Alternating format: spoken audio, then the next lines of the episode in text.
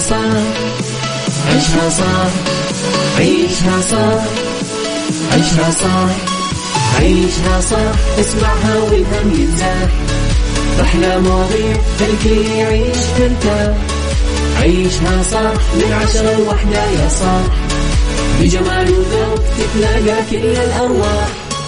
فاشل واتيكيت يلا نعيشها صح beauty وديكور يلا نعيشها صح عيشها صح عيشها صح. على Mix FM يلا نعيشها صح. الآن عيشها صح على Mix FM. Mix FM هي كلها في ال mix. هي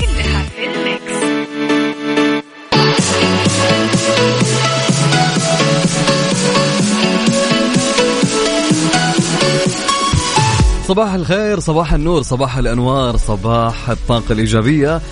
صباح الصباحات الحلوة أنا أخوكم عبد العزيز عبد اللطيف معكم اليوم الثلاثاء 19 يوليو.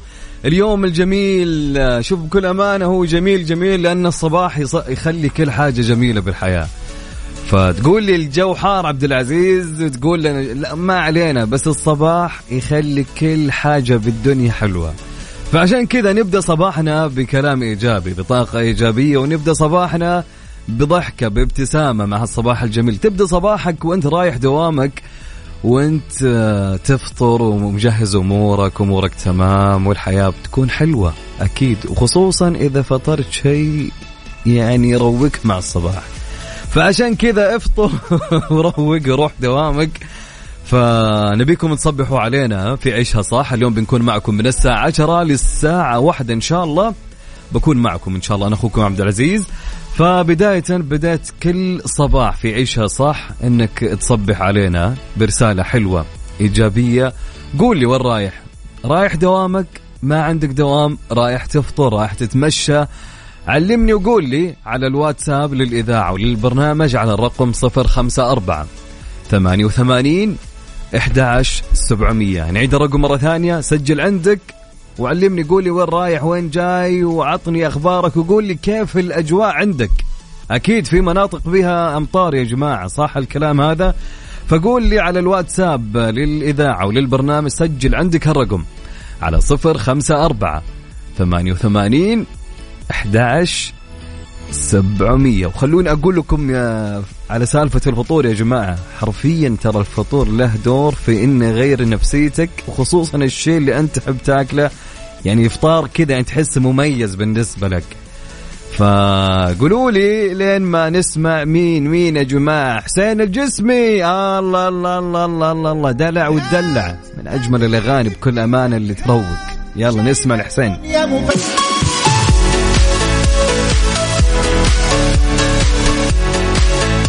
خادم الحرمين الشريفين وجه برقية شكر لوزير الداخلية بمناسبة نجاح موسم الحج. وجه خادم الحرمين الشريفين الملك سلمان بن عبد العزيز آل سعود حفظه الله برقية شكر جوابية لصاحب السمو الملكي الأمير عبد العزيز بن سعود بن نايف بن عبد العزيز وزير الداخلية رئيس لجنة الحج العليا بمناسبة تهنئته, تهنئته بعيد الأضحى المبارك وبنجاح موسم حج هذا العام 1443 هجري فيما يلي نصها صاحب السمو الملكي وزير الداخلية رئيس لجنة الحج العليا. السلام عليكم ورحمة الله وبركاته. تلقينا برقية سموكم المتضمنة تهنئتنا بعيد الأضحى المبارك والمرفوعة باسمكم وباسم أصحاب السمو. أمراء المناطق وجميع المشاركين في أعمال موسم حج هذا العام 1443 هجري. وما أشرتم إليه حيال ما تحقق فيه من نجاح ولله الحمد وذلك بفضل من الله سبحانه وتعالى ثم بفضل الجهات المشاركة في مهمة الحج في تنفيذ خططها الأمنية والخدمية والبروتوكولات الصحية لتجاوز آثار جائحة كورونا. وإننا إذ نقدر لكم جميعا تهنئتكم بعيد الأضحى المبارك لنشكر المولى جل وعلا ونحمده على نجاح موسم الحج هذا العام وما وفقنا إليه من خدمة حجاج بيته الحرام ليؤدوا نسكهم بكل يسر وطمأنينة. ونسأل الله سبحانه وتعالى أن يتقبل من الحجاج حجهم ويكلل أعمالنا بالنجاح وأن يرزقنا الإخلاص في القول والعمل. إنه سميع مجيب. سلمان بن عبد العزيز آل سعود.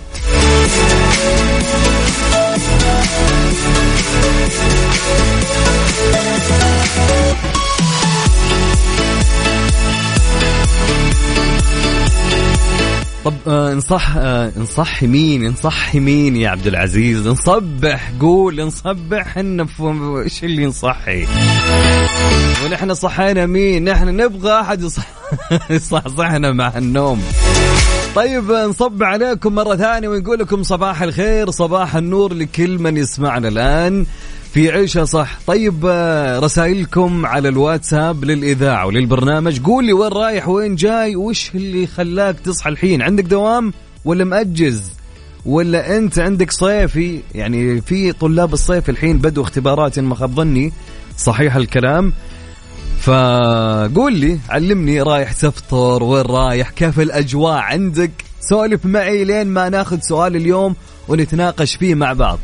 ارسل لي آه رسالتك على الواتساب للإذاعة أو للبرنامج على الرقم 054 88 11 700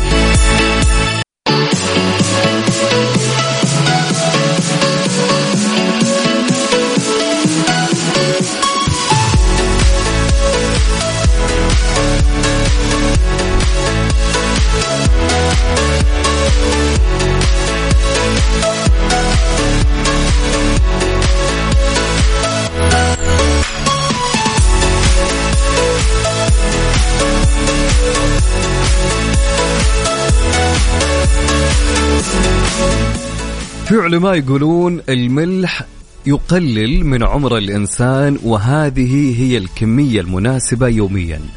توصلت دراسة إلى أن الذين يتناولون الملح بشكل منتظم يتعرضون لخطر الموت المبكر بنسبة 28% وأوصت هيئة الخدمات الصحية الوطنية في بريطانيا ألا يأكل البالغون أكثر من 6 جرامات من الملح. أي ما يعادل حوالي ملعقة صغيرة يوميا. ووجدت دراسة حديثة أن الأشخاص الذين يزيدون كمية إضافية من الملح إلى أطباقهم على مائدة الطعام أكثر تعرضا للوفاة المبكر. ووجد الباحثون أن الأشخاص الذين يواظبون على إضافة الملح إلى طعامهم يرتفع لديهم خطر الموت المبكر بنسبة 28% مقارنة بمن لا يعمدون ابدا إلى إضافة مزيدا من الملح. في حين أن إضافة الملح إلى الطعام ارتبطت بزيادة خطر الوفاة المبكرة وجد الباحثون أن الخطر تراجع قليلا لدى من تناولوا كميات كبيرة من الفواكه والخضروات. نصب عليكم ومعانا رسالة تقول أنا عبد العزيز البليمي عندي تمرين الظهر ساحب عليه يومين عن نادي والحافظ الله. قواك الله يا السمي. الله يكون بالعون وحلوة البداية تكون مع النادي. صباحك يكون بنادي يا سلام. يا سلام يا أبو عزة. طيب عندنا رسالة تقول حياك الله أخونا عبد العزيز. أبها من أبها طبعا صديقنا يقول أه، صديقنا. يا صديقنا.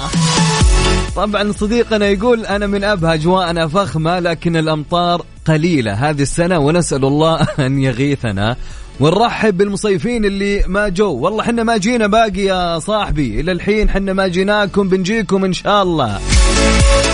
كنا نتكلم حنا والشباب قبل كم يوم على أجواء أبها. والله ما شاء الله أجواءكم. ما شاء الله تبارك الله. طيب رسالة معنا تقول صباح السعادة. صباحنا نتمشى.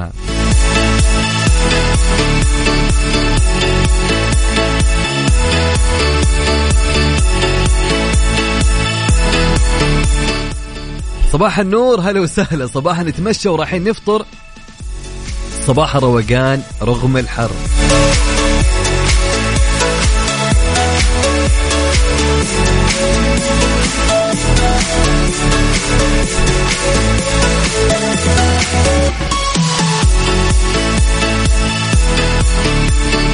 طبعا مستمرين معاكم بناخذ كل رسائلكم على الواتساب للإذاعة وللبرنامج على الرقم 054 88 11700 نعيد الرقم مرة ثانية حتى ترسلوا رسائلكم على الواتساب للإذاعة وللبرنامج على 054 88 11700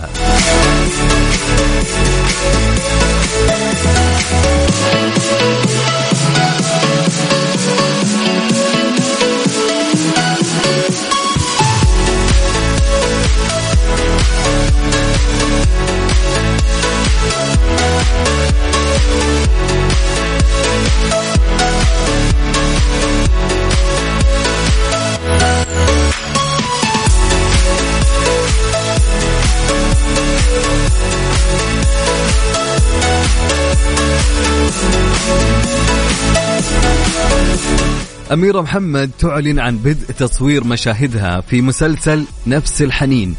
أعلنت الفنانة أميرة محمد عن بدء تصوير مشاهدها في مسلسل نفس الحنين دون أن تكشف عن ملامح الدور الذي تقدمه ولكنها أشارت إلى المكان الذي تصور به مشاهدها وهي دولة الكويت وشاركت أميرة محمد متابعيها صورة من كواليس العمل التي ظهرت فيها وهي ممسكة مؤشر اللقطة. وكما يعرف باسم الكليكت وعلقت على الصورة قائلة بدأت تصوير مسلسل نفس الحنين في الكويت الحبيبة.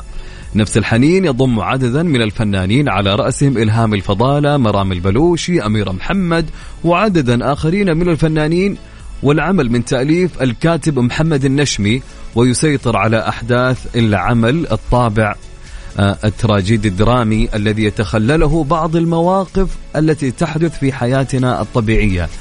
ولكن هذه المواقف ستكون في صورة light comedy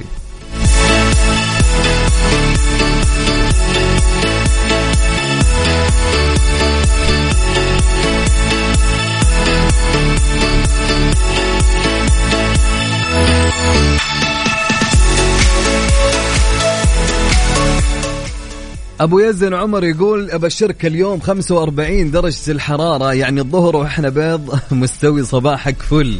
يقول رايح الدوام ويقول أبو عمر أنا معقب فلازم أراجع الدوائر الحكومية وشركات وإذاعة المفضلة Mix FM ويقول رطوبة. حي الله أبو يزن يسعد لي صباحك يا جميل وصباح النور. صباحك إن شاء الله قوة ونشاط وعساك على القوة. واكيد الأجواء يعني حارة بس الحين كم درجة الحرارة؟ باقي وين؟ ما وصلنا 45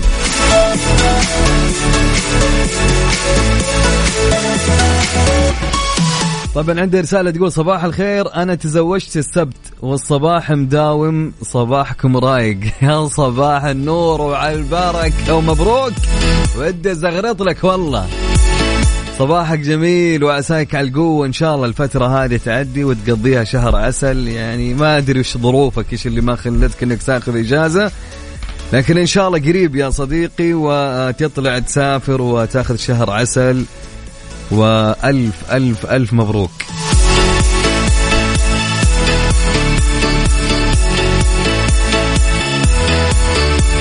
معنا رسالة تقول صباح الأغاني الحلوة رضوان من المدينة. حاليا أتمشى بشارع سلطانة على أغنية دلع على أغنية الدلع. أصبح عليكم كلكم يا جميلين. يا صباح النور هلا وسهلا ومرحبا. يسعد لي صباحك يا جميل. يا رضوان صباح النور يا رضوان. صباحك نشاط يا رب. تدري يا رضوان أحلى شيء. ما أدري أنت قاعد تتمشى أكيد برجليك يعني إن شاء الله. حلو حلو الواحد فعليا يبدأ صباحه برياضة. والله العظيم يا جماعة ترى تغير من النفسية بشكل مو طبيعي. تبدأ صباحك كذا وانت تمشي خذها ساعة ما تقدر نص ساعة. راح تحس بفرق وطاقة كذا كذا قاعدة تتجدد بداخلك. رسالة معانا تقول صباحكم الله بالخير. أنتم ومتابعينكم ادعوا لي رايح لدكتور الإسنان. الله يكون بعونك يا صديقي. وألف لا بأس عليك وسلامات يا رب. معنا رسالة تقول السلام عليكم. صباح الخير. كيف حالك عبد العزيز؟ يا منور Mix FM. أخبارك يا عسل؟ حبيت أصبح عليك. طراد السليماني. هلا والله طراد يا صباح النور والورد. يسعد لي صباحك يا طراد يا جميل. رسالة معنا تقول السلام عليكم. توني واصل من شرورة إلى الرياض ورايح للمراجعة. عندنا موعد لوالدي في مستشفى الأمير سلطان العسكري للقلب. دعواتكم لنا. أخوكم علي صيعري أبو المنذر. مع أن مع أن عندنا في شرورة لا توجد لكم إذاعة. والله أتوقع في بس الشبكة التردد يكون ضعيفة هناك. أتوقع فيه. لكن تحياتي لك يا أبو المنذر. تحياتي لك وألف لا بأس على الوالد وقدام العافية وطمنا عليه. والله يقوم بالسلامة. ويسعد لي صباحك يا رب.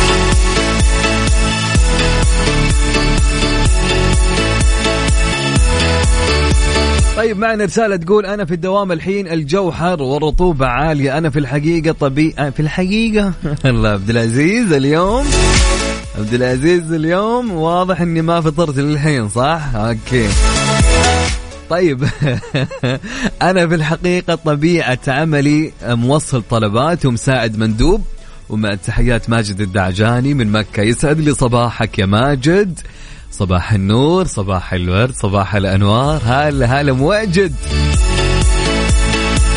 طيب معنا رسالة تقول معاك بن جبير اللي يقول أنا الآن طالع أدور على وظيفة دعواتك الله يرزق بأحلى وظيفة. يا رب حق هالوقت. وكل من يسمعني كل شخص ما عنده وظيفة إن الله يرزقه بأحلى وظيفة تسعده في حياته اللهم آمين. طيب معنا مين؟ معنا رسالة تقول يسعد صباحكم برضا والنعيم يا أحلى برنامج وأحلى مذيع. جالسة جالس إجازة الرياض جال جالس إجازة الرياض وصاحي عشان أخلص كذا مشوار للوالدة والأهل وناسة. قصدي جاي إيه أنت مكلج؟ قول لي كذا.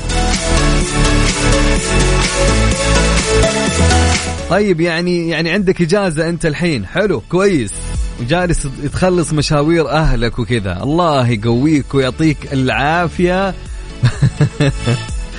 عساك على القوة يا رب. يسعد لي صباحك يا جميل. بس ما ما قلت لي أنت وش اسمك؟ ما, ما اكتبوا لي أساميكم يا جماعة.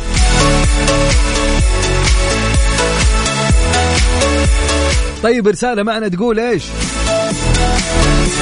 صباح الخير والطاقة الإيجابية والسعادة يا رب على سبيل السعادة. أنا مبسوطة مرة عشان أخواتي خلصوا مرابطة الحج وراح نتجمع اليوم.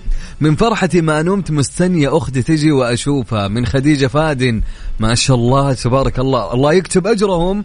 والله يجزيهم ألف خير وعساهم على القوة إن شاء الله ويعطيكم العافية. والله يجمعكم يا رب على ألف خير. تحياتي لك يا خديجة فادن يسعد لي صباحك يا سعود غندورة هلا وسهلا بأهل مكة. صباح النور.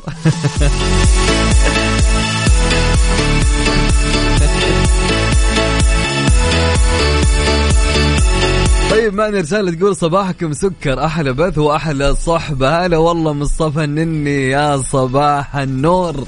يا صباح الأنوار يسعد لي صباحك يا جميل. يا صباح الصباحات الحلوة. على كل مستمعينا عبر أثير إذاعة Mix FM. هلا وسهلا ومرحبا. وطبعا أكيد أكيد أكيد ما يحلى برنامجنا وما يحلى إلا لما نسمع لأميمة طالب يا جماعة أكيد نسمع لأميمة على عيشها صح. عيشها صح. عيشها صح. عيشها صح. عيشها صح. عيشها صح. عيشها صح اسمعها والهم ينزاح أحلى مواضيع الكل يعيش ترتاح عيشها صح من عشرة لوحدة يا صاح. بجمال وذوق تتلاقى كل الأرواح. فاشل وإتيكيت يلا نعيشها صح. beauty وديكور يلا نعيشها صح. عيشها صح. عيشها صح. على Mix FM يلا نعيشها صح. الآن عيشها صح على Mix FM Mix FM هي كلها في ال mix. هي كلها في ال mix.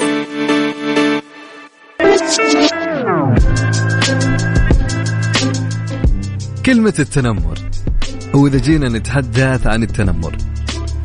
عندما نسمع كلمة التنمر نستعيد بذاكرتنا أيام الطفولة. خلونا نتكلم عن التنمر من نوع آخر. ونتساءل هل مررنا بالفعل بهذا الأمر في حياتنا؟ لنجد الكثير والكثير من أحداث التنمر التي مرت في حياتنا وحياة البعض شخصيا. والعجيب في الموضوع أنها ليست فقط على الصعيد المدرسي الذي يعتقد البعض أنه المجتمع الوحيد الذي يحتوي التنمر بين طلابه. والغريب أننا لم نعرف أو نضع تعريفا لتلك التصرفات من عنف لفظي أو جسدي أو حتى حسي.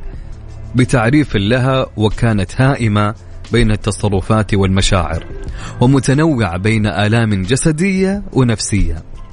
لكن كانت موجودة وموجودة منذ الأزل. لكن للحظة رأينا أن هناك نوعا ربما لم يتم التركيز عليه بشكل كبير رغم أهميته ورغم أن هذا النوع من التنمر تأثيره وخطورته على الشخص والمجتمع أكبر بكثير من غيره من أنواع التنمر الأخرى وهذا النوع كالسم الخفي يقتل بصمت ويهدم ويدمر من الأساس والعمق التنمر الذاتي السؤال هل سبق لك أن قمت بالتنمر على نفسك؟ وما هي رسالتك لمن يتنمر ويقسو على نفسه؟ شاركني إجابة هالسؤال على الواتساب للإذاعة وللبرنامج على الرقم 054 88 11 700 سؤال يقول هل سبق لك أن قمت بالتنمر على نفسك؟ وما هي رسالتك لمن يتنمر ويقسو على نفسه على الواتساب على صفر خمسة أربعة ثمانية وثمانين أحد سبعمية.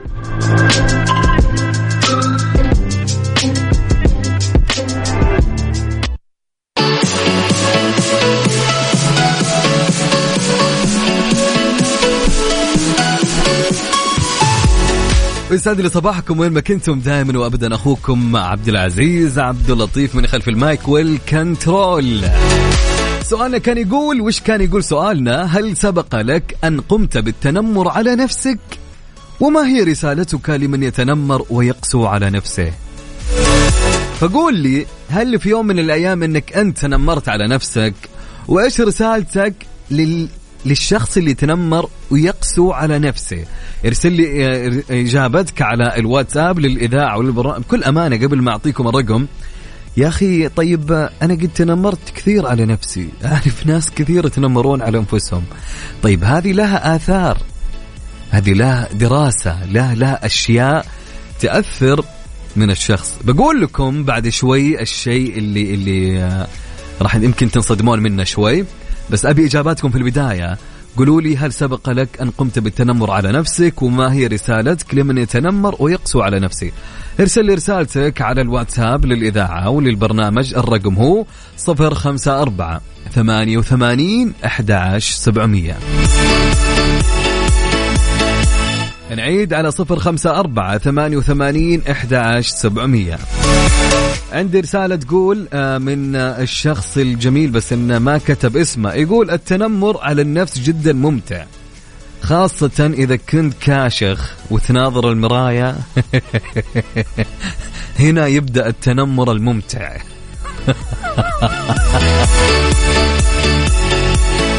يسعد لي صباحك يا جميل. هلا وسهلا ومرحبا.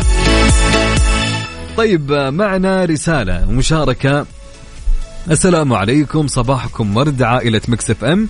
التنمر له أبعاد نفسية عميقة وخطيرة على الغير فما بالك لمن يتنمر على نفسه؟ مما يولد الإنهزامية وعدم الثقة بالنفس وقد نهى الله سبحانه وتعالى عن ذلك حيث قال تعالى ولا تهنوا ولا تحزنوا وأنتم الأعلون وفي ذلك حث لأصحاب معركة أحد على القتال وعدم الإحساس بالعجز والوهن أمام العدو. والله أعلم. طبعا ما كتب اسم صديقنا لكن شكرا شكرا شكرا لك على الرسالة وعلى كلامك الجميل.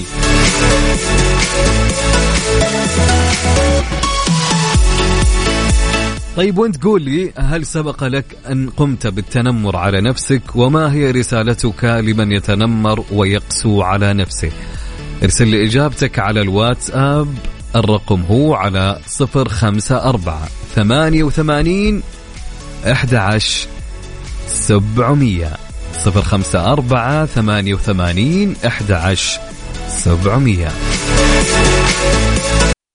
عافيتك ضمن عيشها صح مع أميرة العباس. عافيتك برعاية المركز الطبي الدولي على Mix FM.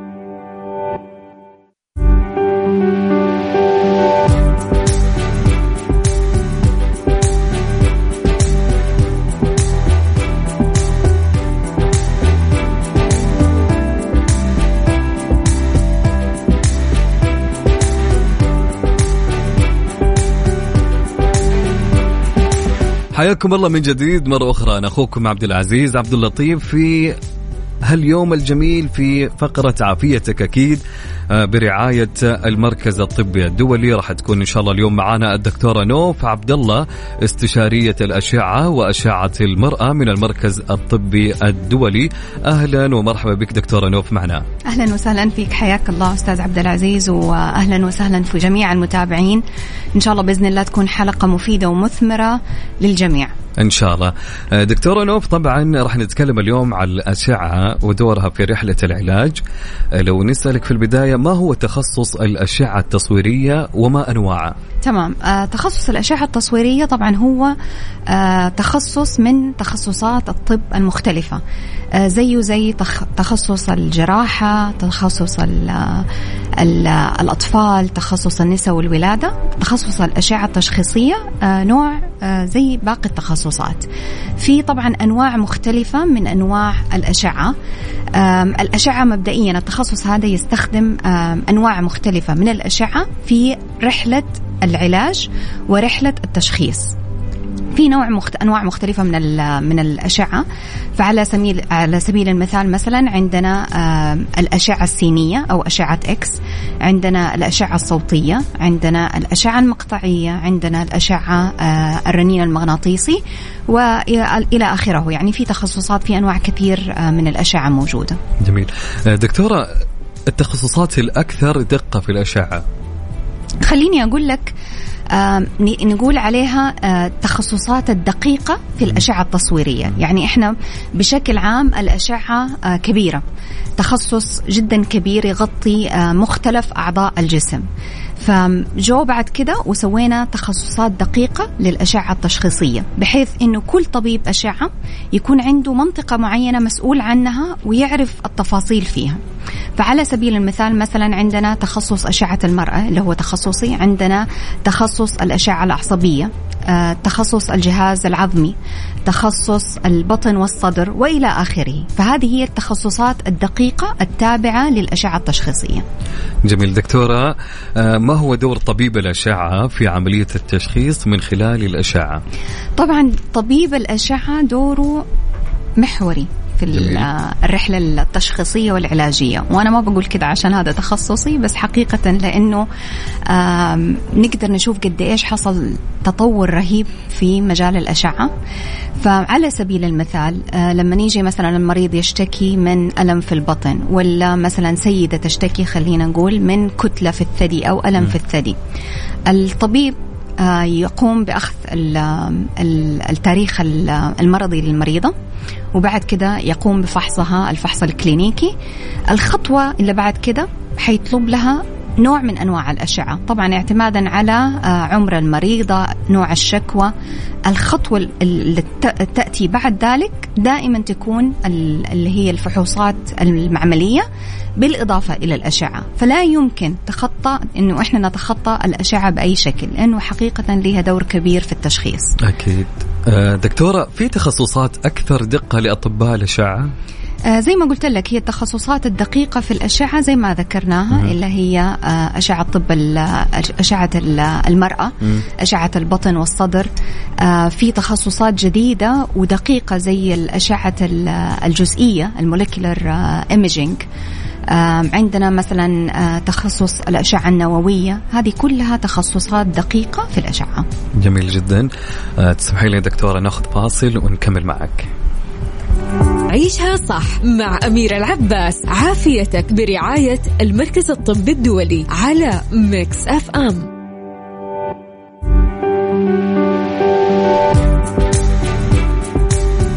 وما زلنا مستمرين معاكم مستمعين عبر أثير إذاعة Mix FM مع الدكتورة نوف عبد الله استشارية الأشعة وأشعة المرأة من المركز الطبي الدولي. موضوعنا اليوم نتكلم عن الأشعة ودورها في رحلة العلاج. أهلا ومرحبا بك دكتورة مرة أخرى. حياك الله أهلا وسهلا فيك أستاذ عبد العزيز. طبعا دكتورة ما زلنا مستمرين في الحديث عن الأشعة ودورها وسؤالنا كان يقول أو خلينا نقول ما هي الحالات التي تساهم فيها الأشعة بالدور الأكبر في الإجراءات الجراحية؟ تمام. آه طبعا أي آه، حالة جراحية تجي للطبيب الجراح عادة عادة آه، بعد زي ما قلنا ياخذ التاريخ المرضي والفحص الكلينيكي الخطوة اللي تيجي بعد كده طلب ال ال ال الأشعة واللاب آه، يعني التحاليل. فبمجرد ما تطلب الأشعة الهدف من الأشعة تحديد سبب الأعراض اللي بيعاني منها المريض. فخلينا نقول إنه مثلا إحنا بنواجه حالة تحتاج إجراء جراحي. آه المريض مثلا بيشتكي من وجود كتلة أو ورم في منطقة البطن أو الصدر. الفائدة من الأشعة آه بتعطي المريض المكان المكان آه، اللي موجود فيه الكتلة التي تحتاج الإجراء الجراحي. تعطيه عدد الكتل الموجودة تعطيه آه، التفاصيل الدقيقة اللي يحتاج يعرفها عشان يقوم بأداء الجراحة بشكل دقيق. آه، بالإضافة إلى ذلك طبعا جميع الحالات آه، حالات الأورام الحميدة أو الخبيثة تحتاج أشعة من نوع ما. قد تكون أشعة مقطعية قد تكون أشعة رنين مغناطيسي قد تكون أشعة صوتية. من أجل أنه إحنا نعطي التفاصيل الدقيقة حقة الورم عشان الجراح يقدر آه، يقوم بإجراء العملية بشكل ناجح آه، بدرجة كبيرة. جميل دكتورة. آه، دكتورة ما هي الأشعة الخاصة بالمرأة؟ جميل. الأشعة المرأة هذا طبعا تخصصي فحتكلم شوية فيه بإسهاب. تخصص أشعة المرأة ينقسم إلى قسمين. أشعة الثدي وأشعة منطقة الحوض. تحت أشعة منطقة الحوض برضو عندنا قسمين. أشعة المرأة الحامل وأشعة المرأة الغير الحامل. لو بدأنا وتكلمنا عن آه، أشعة الثدي. أشعة الثدي طبعا جزء مرة كبير والحمد لله رب العالمين آه، في معرفة كبيرة من الناس صار آه، بأشعة الثدي ودورها بسبب التوعية اللي وزارة الصحة بتقوم بها وجميع المستشفيات بتقوم بها من أجل زيادة الوعي عن سرطان الثدي. فلو قلنا مثلا أشعة الثدي مختصة كثير بالوقاية والسكرينينج والفحص المبكر عن سرطان الثدي. لو جينا نتكلم عن أشعة الثدي برضو بشكل دقيق شوية طبعا في أنواع مختلفة من أشعة الثدي. في الأشعة الصوتية نبتدي مبدئيا بالأشعة الصوتية بعدين عندنا أشعة الماموجرام وبعد كده في أشعة الرنين المغناطيسي. هذولا ثلاثة أنواع مختلفة بنستخدمها بشكل أساسي في أشعة الثدي. في أنواع جديدة وفي يعني حقيقة تطورات رهيبة في قس في أشعة الثدي. آه لكن لو قلنا حنقول هذول الثلاثة الأساسية اللي إحنا بنستخدمها في أشعة الثدي. جميل دكتورة. طيب ما هي أنواع أشعة الحوض؟ وما دور كل منها. تمام. أشعة الحوض برضو خلينا إحنا قلنا قسمناها في البداية هم قسمين. آه، أشعة الحوض للمرأة الحامل وأشعة الحوض للمرأة الغير الحامل. إيش الهدف من إنه أنا قسمتها بهذا الشكل؟ الهدف إنه إحنا تكلمنا المستمع ممكن يجي في باله كيف استخدم الأشعة في المرأة الحامل لأنه في خطر آه، من الأشعة على المرأة الحامل. فخلينا نقول إنه في أنواع من أنواع الأشعة مو جميعها خطيرة وتأثر بشكل آه، سلبي على الإنسان. فعلى سبيل المثال لما تيجي المرأة آه، حامل عادة نستخدم آه، الأشعة الصوتية لفحص البطن في المرأة الحامل أو فحص أي جزء في المرأة الحامل. وبنستخدم برضو أشعة الرنين المغناطيسي بعد ما نتعدى المرحلة الأولى في الحمل. يعني بعد الثلاثة شهور بيكون عادة جدا سيف وما في مشاكل في استخدامها. المرأة الغير حامل بنستخدم فيها جميع أنواع الأشعة. نبتدئ عادة عادة في الأشعة بيكون عندنا تدرج في طريقة استخدام الأشعة. والسبب في كده أنه أنا أبغى أستخدم آه، فحص بسيط في البداية لأنه ممكن الفحص البسيط هذا يعطيني معلومات جدا قيمة آه، وما أحتاج أنه أستخدم أي نوع من أنواع الأشعة اللي ممكن يكون فيها ضرر على السيدة. فعادة نبتدي بالأشعة الصوتية لمنطقة الحوض. بعد كده لو كانت في الصورة مو مرة واضحة ممكن ننتقل للأشعة المقطعية أو الأشعة المغناطيسية.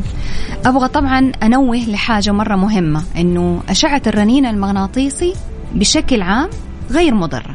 ولا أخشى فيها من أي نوع من أنواع الأشعة العامة من الناس يكونوا خايفين منها لأنه أنا بستخدم فيها آه، موجات مغناطيسية آه، لا تؤثر بشكل سلبي بأي نوع من الأنواع على آه، جسم الإنسان. برضو عشان أكون دقيقة إحنا قبل ما نسوي الأشعة الرنين المغناطيسي بيكون عندنا questionnaire نوعا آه، يعني تقريبا نقول خلينا عدد من الأسئلة بنسأل المريض تفاصيل دقيقة عشان نتأكد إنه المريض هذا ما حيتأثر فيها. فمثلا نسأل هل عنده عمليات جراحية هل عنده أي معادن موجودة في جسمه لأنه الأشعة المغناطيسية ممكن تأثر بشكل سلبي عليها. بنسأل هل مثلا سوى قسطرة للقلب هل في دعامات للقلب. هذه الأشياء رئيسية وضرورية. لكن عشان نخرج من الحلقة الأشعة المغناطيسية بشكل عام غير مضرة. غير مضرة إلا في الحالات اللي أنت ذكرتيها. بالضبط. بالضبط تمام. وطبعا ما هي مضرة. إحنا بناخذ آه حسابنا عشان أيه. نسويها بطريقة إنها ما تأثر بشكل سلبي على الإنسان. جميل. طب دكتورة إيش أكثر الحالات اللي يتم تشخيصها من خلال أشعة المرأة؟ آه، تمام. آه، نرجع مرة ثانية. الأشعة المر... آه، أشعة المرأة مقسمة. الثدي جميل. وأشعة منطقة الحوض. فلو تكلمنا عن أشعة الثدي طبعا هذا جزء زي ما قلت مرة كبير. بتجينا حالات مرة كثير من السيدات. آه، أكثر التشخيصات اللي بنشوفها في السيدات تكون تشخيصات الأكياس في الثدي. آه، نقوم بتشخيصها عادة عن طريق الأشعة الصوتية. الأورام الليفية في الثدي آه، نشوفها مرة كثير ودائما نشخصها. آه، أورام السرطان آه، حفظنا الله وإياكم إن شاء الله. طبعا يتم تشخيصها عن طريق الماموجرام والأشعة الصوتية والرنين المغناطيسي. فهدول ثلاثة تشخيصات ضرورية بنشوفها بشكل كبير. أكثر ثلاثة تشخيصات بنشوفها في العيادة عندنا. لو جينا لأشعة الحوض التوعية بأشعة الحوض لأنه يعني لو مثلا رجعنا عشر سنين ورا ما كانت ما كان جميع آه، دكاترة النساء والولادة آه، يطلبوا آه، أشعة للحوض بشكل كبير لأنه ما كان في توعية وما كان في دكاترة كثير متخصصين.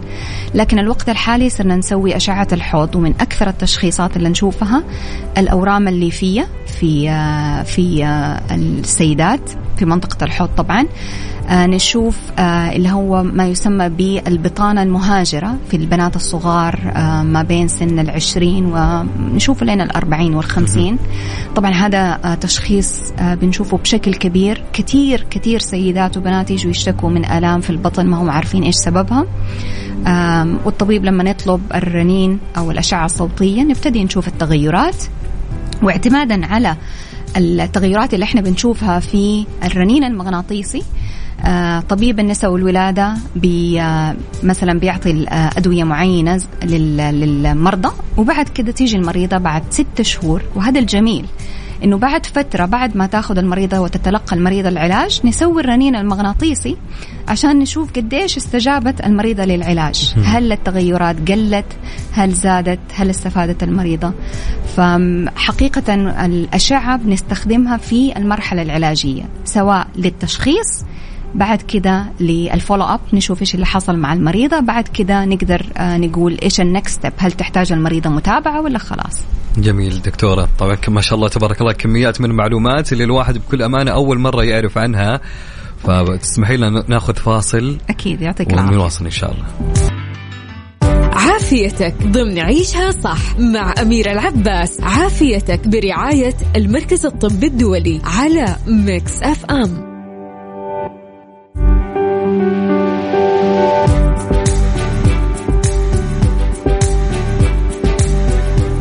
ومرحبا فيكم مرة أخرى مستمرين معاكم في عافيتك مع الدكتورة نوف عبد الله استشارية الأشعة وأشعة المرأة من المركز الطبي الدولي.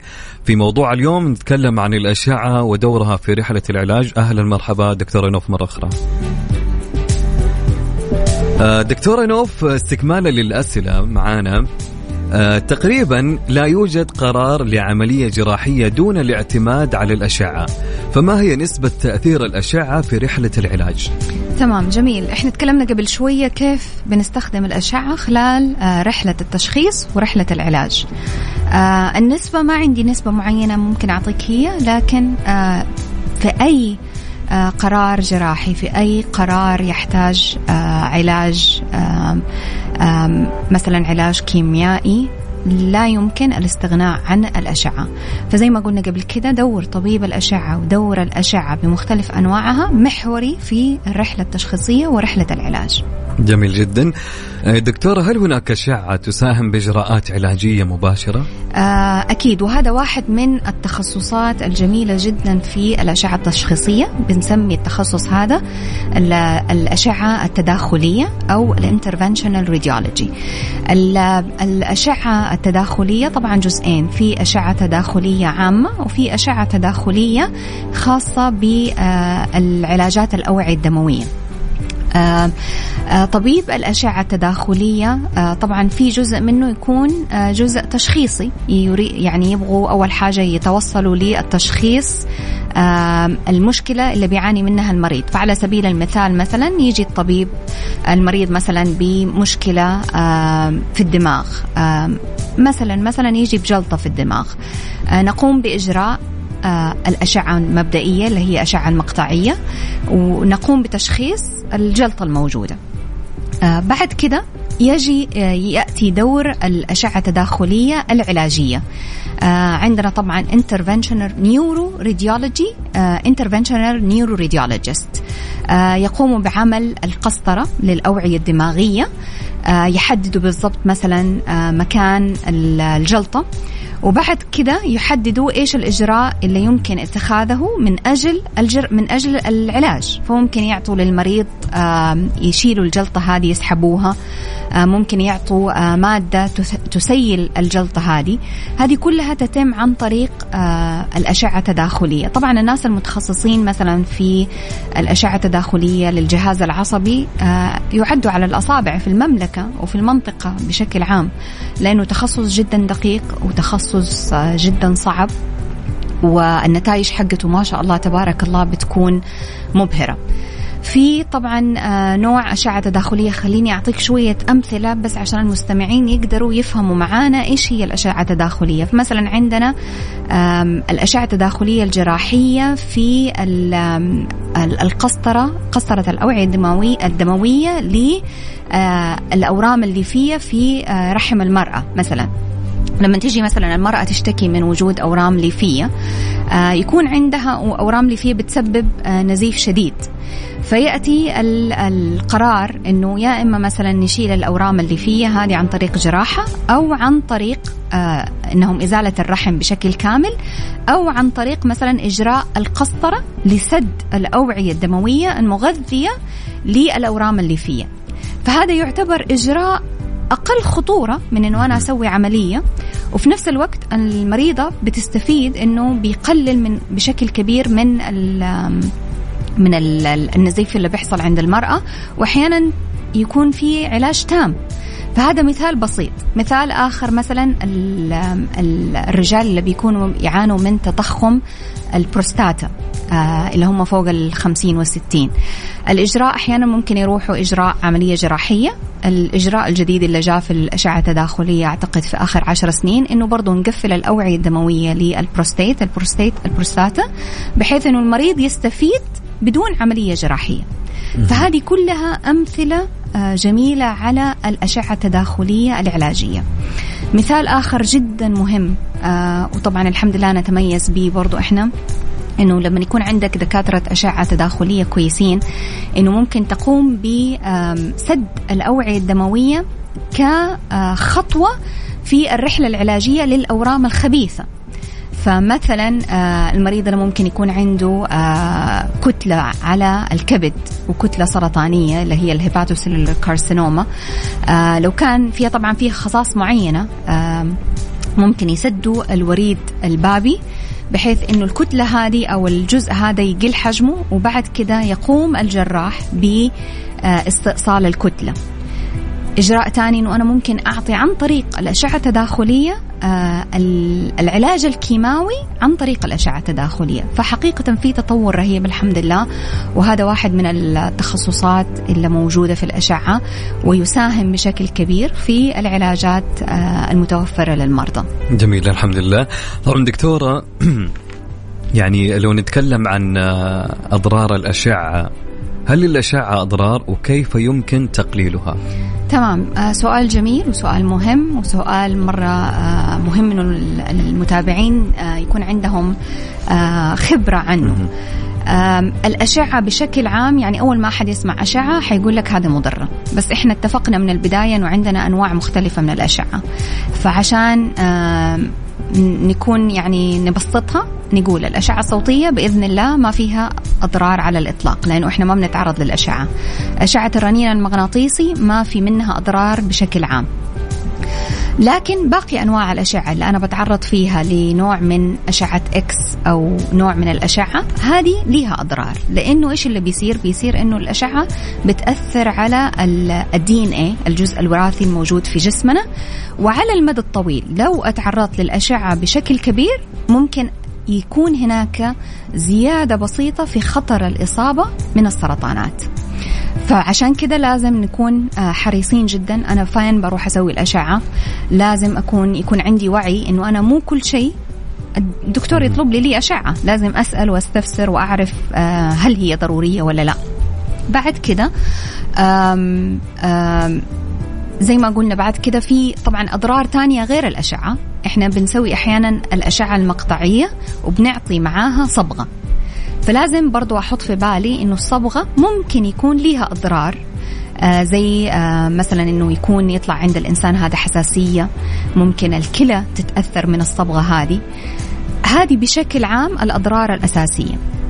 نحط دائما في الحسبان إنه الأطفال إحنا كأطباء أشعة بنحاول نقلل نسبة تعريض الأطفال للأشعة. هذا شيء رئيسي. فلما نبغى أسوي له أشعة مثلا الطفل جاي بمشكلة أول شيء بسوي له أشعة صوتية لأنه زي ما قلنا ما فيها آه تعرض للأشعة. بعد كذا آه بنستخدم تقنيات جدا عالية بحيث إنه أنا أقلل من آه تعريض الطفل هذا للأشعة المضرة. آه المرأة الحامل زي ما قلنا ما بنستخدم فيها الأشعة إلا في حالات ضرورية جدا. يعني مثلا لو لا قدر الله المريضة حصل لها حادث وجايه بشكل غير مستقر للمستشفى. ساعتها آه، حياة المرأة ولا إنه صحيح. أعرضها للأشعة؟ ساعتها بناخذ قرار بموافقة المريضة وأهلها إنه لا حنحتاج نسوي الأشعة. وبرضه بنحط في الحسبان إنه أنا بستخدم كل التقنيات الموجودة عندي إنه أنا أقلل نسبة تعريض البيبي أو تعريض المرأة للأشعة. جميل دكتورة. دكتورة إلى أي حد يتطور علم الأشعة وماذا يتوقع منه في المستقبل القريب؟ طبعا الأشعة في تطور مستمر. يعني خليني أقول لك عشر سنين لما قبل عشر سنين أو خلينا نقول 12 13 سنة لما أنا خلصت البورد حقي. من هذيك الأيام للآن أتعلمنا أشياء جدا كثير. يعني تقدر تتخيل قد إيش في تطور رهيب في الأشعة من تطور على المستوى الجزيئي يعني في عندنا molecular imaging دحين إحنا ممكن متخصصين إنه آه، نكتشف الأمراض بنوع المرض. يعني almost وصلنا زي كأننا بناخذ عينة بس عن طريق الأشعة. في التخصصات زي مثلا الجديدة اللي هي ال elastography إنه أنا بحسب قد إيش الأنسجة آه، صلبة ولا ما هي صلبة عن طريق الأشعة الصوتية نوع جديد من الأشعة الصوتية. آه، عندنا مثلا ال PET CT الأشعة المقطعية مع وجود أشعة نووية. الأشعة الرنين المغناطيسي مع الأشعة النووية. بنحاول نسوي ال ال ال اللي هي الخزعات عن طريق مختلف أنواع الأشعة. كل هذا حقيقة تطور رهيب بيصير في الأشعة. آه، من أكثر التطورات من أكثر التخصصات اللي بيحصل فيها تطورات. وطبعا الحمد لله آه، المملكة العربية السعودية فيها عدد كبير من الأطباء الأشعة المتخصصين في مختلف التخصصات. جميل جدا. طبعا دكتورة نوف سعيدين اليوم أنك كنت معنا في الاستوديو ونشكرك على الكمية من المعلومات اللي أخذناها منك اليوم. يعطيك العافية وشكرا جزيلا على الحلقة الجميلة والأسئلة الجميلة والمحاورات الجميلة. وإن شاء الله بإذن الله نتقابل قريبا بإذن إن شاء الله.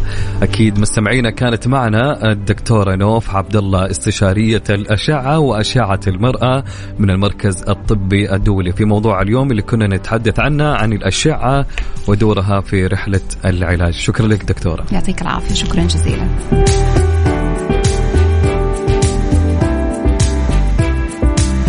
طبعا هنا وصلنا مستمعينا آه، عبر آه، إذاعة أثير Mix FM وفي برنامج عيشها صح لنهاية حلقتنا لها اليوم كنت أنا معاكم من الساعة 10 للساعة واحدة. أخوكم عبد العزيز عبد اللطيف. إن شاء الله نلتقي فيكم غدا بنفس التوقيت من 10 للوحدة في أمان الله ورعايته.